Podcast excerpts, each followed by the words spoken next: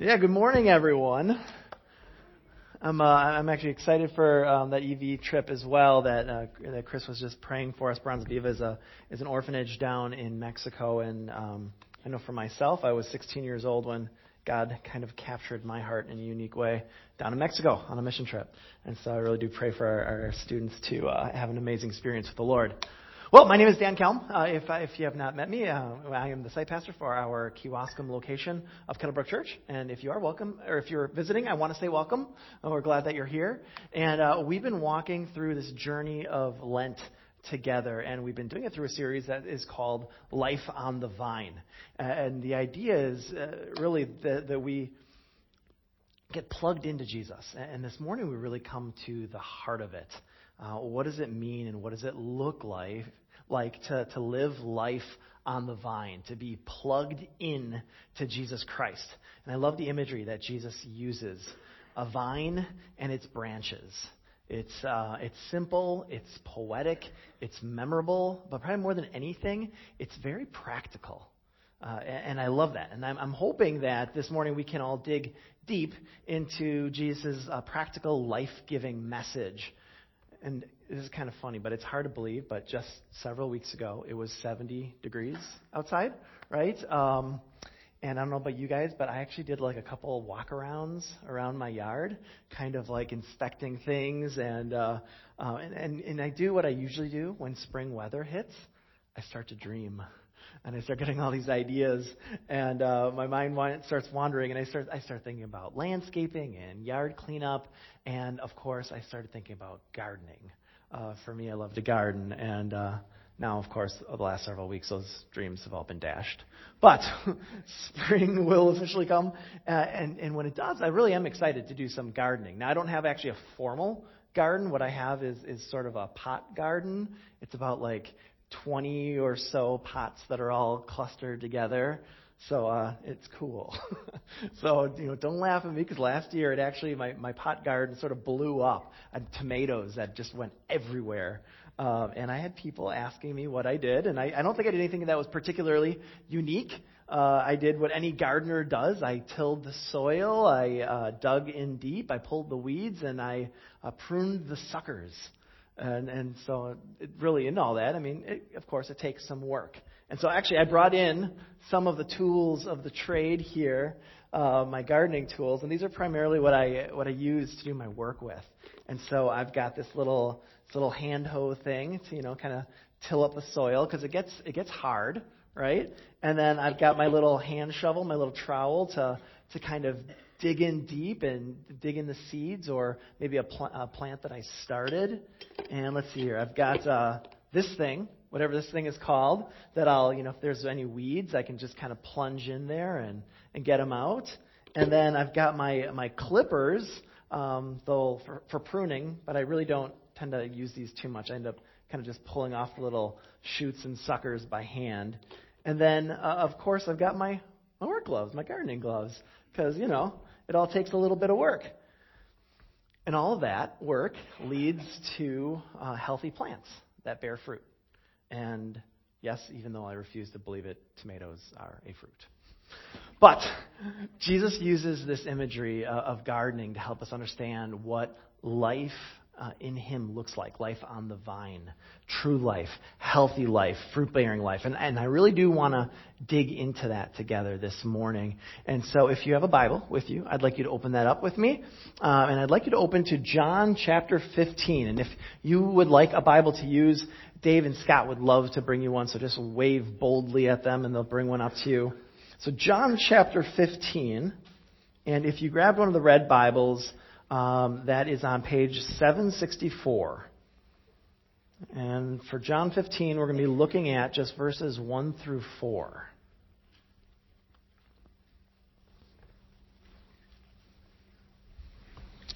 Verse 1 I am the true vine, and my Father is the gardener.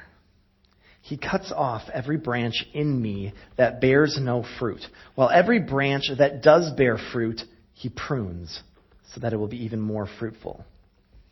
You are already clean because of the word I have spoken to you. Remain in me, and I will remain in you. No branch can bear fruit by itself, it must remain in the vine. Neither can you bear fruit unless you remain in me. Well, let's take a moment to pray and ask the Lord to really kind of open up our hearts to what He's wanting us to hear. Father, we want to come before you this morning uh, in a way that our, our hearts and, and our lives are open to you to speak into. And we ask that you would prepare us and work within us so that uh, we can understand Jesus' words, that we can take them to heart, that we can uh, grasp what it is uh, that, that Jesus is wanting us to understand about who he is and who you are and the difference that that makes in our lives. And so we just ask that you'd open up the scripture to us as we um, dig into it. And so we pray this in the name of Jesus. Amen. Well, there's two things that are that are kind of going on up front in this passage that need to be seen. And the first is that Jesus doesn't just call himself the vine; he calls himself the true vine. And what's interesting there is, is, this isn't the first time in Scripture that the image of the vine has been used. In fact, throughout the Old Testament, uh, the, God uses the image of the vine as a metaphor for Israel and his people. And he uses the image of the gardener or the vine dresser for himself. But uh, what we see in the book of Isaiah is that even though God, the vine dresser, tends his vine, Israel they only produce sour grapes. They don't produce good fruit. And throughout the New Testament, uh, Jesus is presented to us as the true Israel, the one whom we truly connect to God. He is the true vine.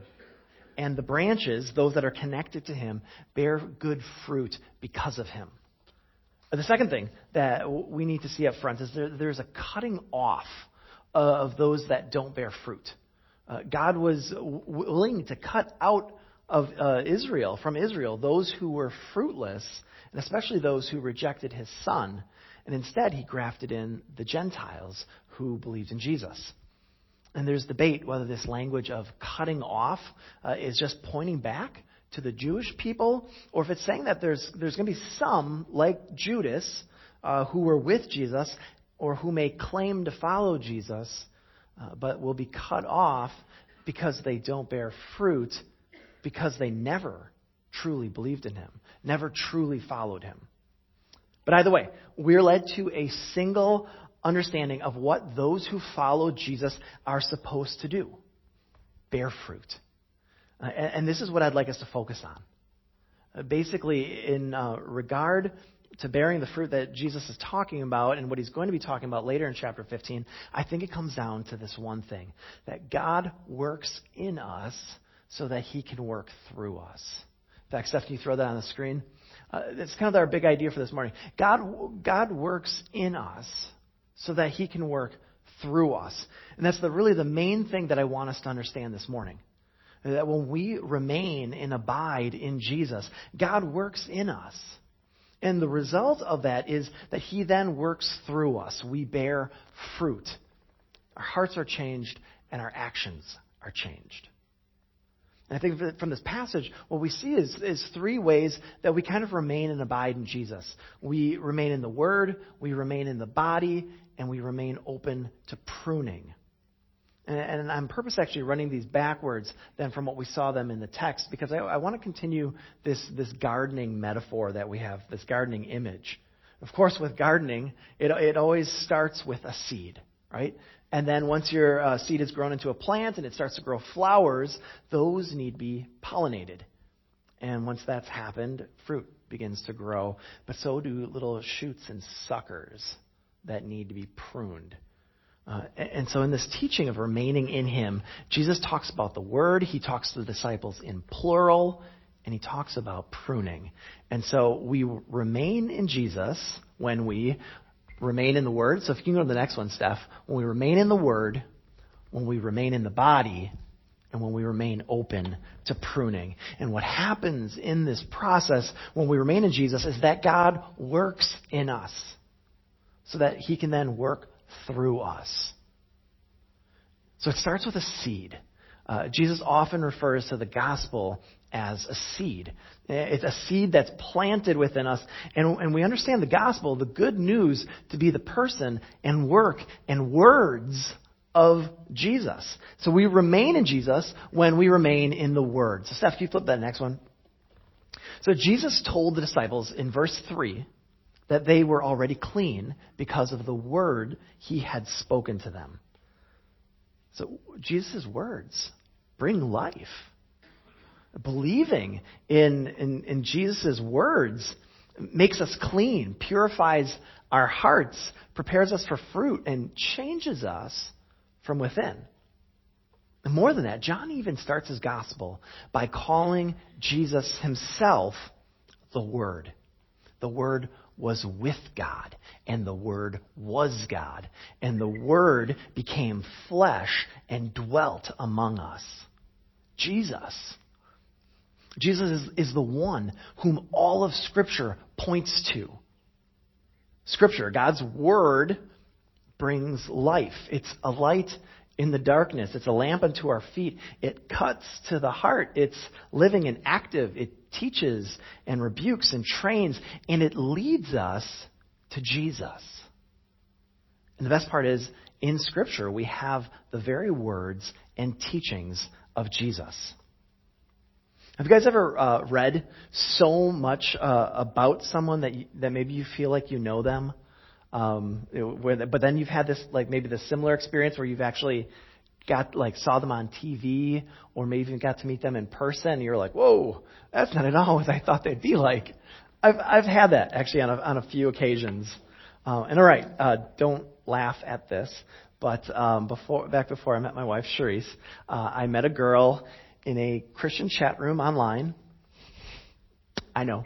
Um, now, to be fair, I wasn't there looking for a girl, uh, but we happened to just kind of start a conversation about uh, missions training school that I was a part of, and we just kept talking and talking.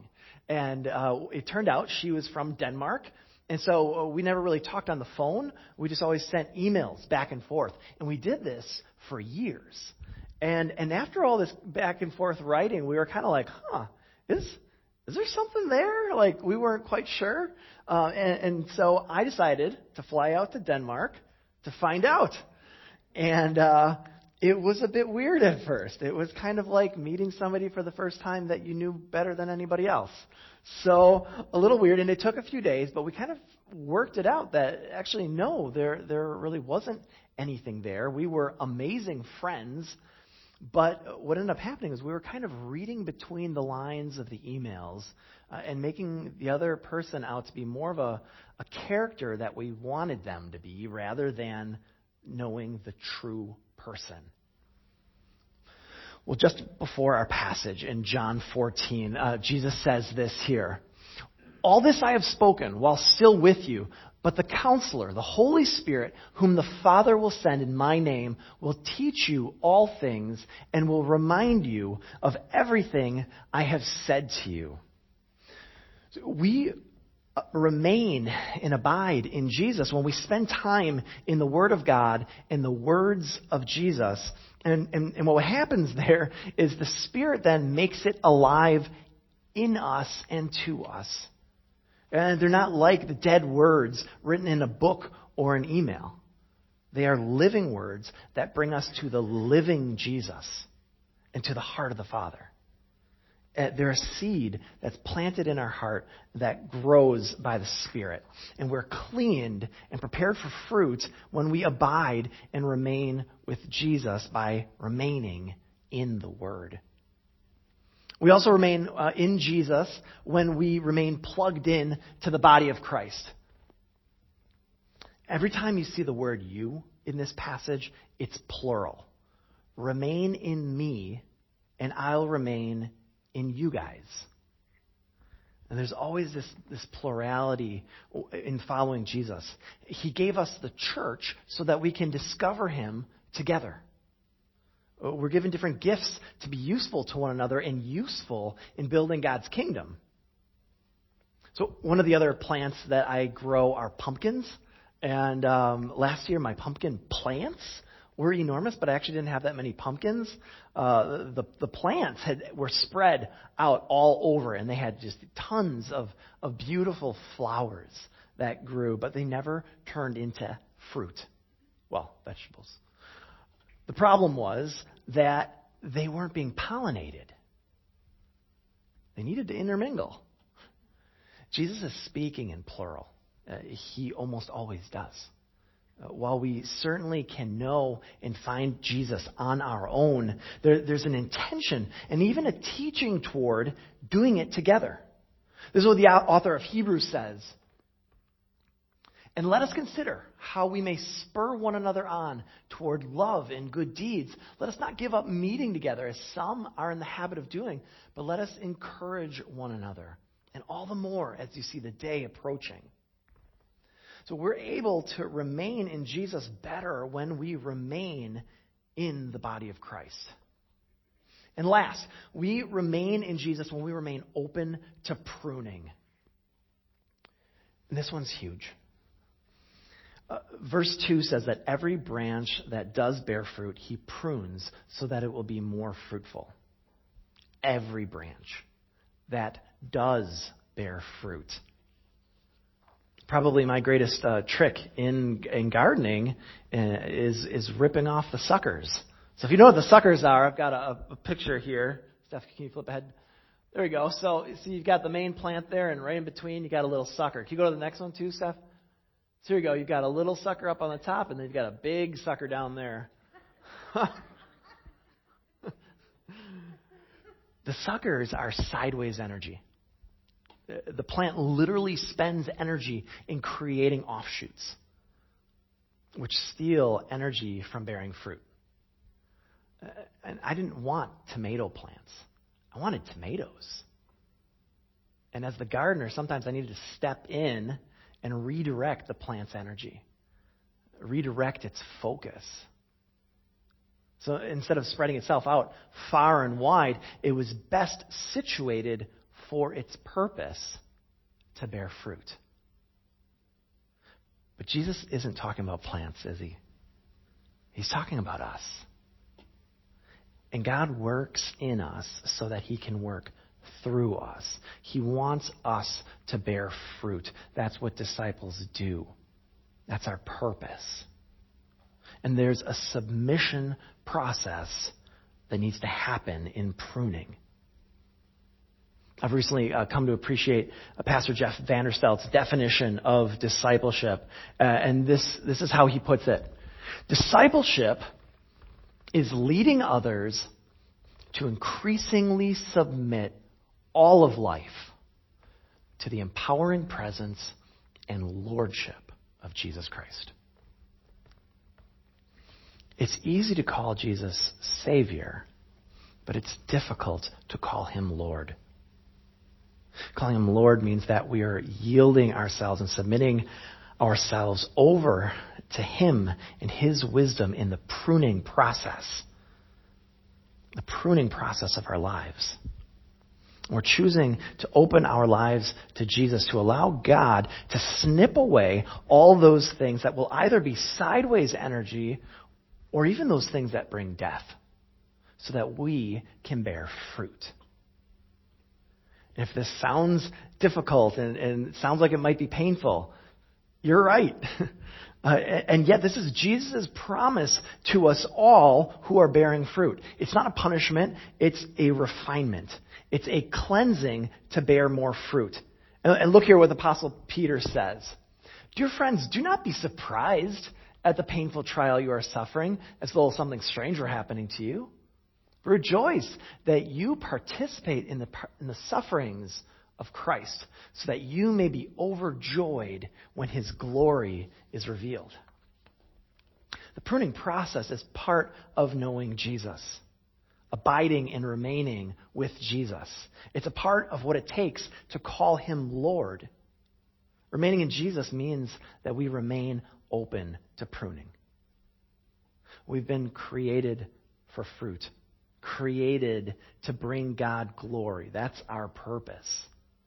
And we can't do it apart from the vine, apart from Jesus. By remaining and abiding in Jesus, God works in us so that he can work through us so we can bear fruit.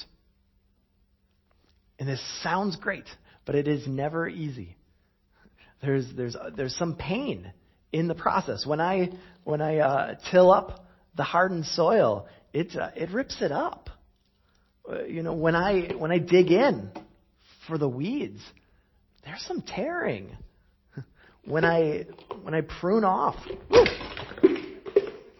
when I prune off the suckers, there's, uh, there's a little wound that happens. Uh, it, it's a much smaller wound when I catch the sucker right away, uh, but it's a bigger wound when the sucker is left for a while. But it's all necessary for growth and for bearing fruit. And all this takes work. But remember, you're not the gardener. You're not even the plant. You're the branch. It's God who works in us and through us. And this happens when we remain and abide in Jesus. This is what a life on the vine looks like. We remain in Jesus to bear fruit, the very thing that we're called to do as followers of Christ. And we remain in Him through remaining in the Word, remaining in the body, and remaining open to pruning. Jesus promises that by abiding and remaining in Him, we will bear fruit. And it will be God that does it in us. Because there's no other way for it to happen. God works in us so that He can work through us. Let's pray together.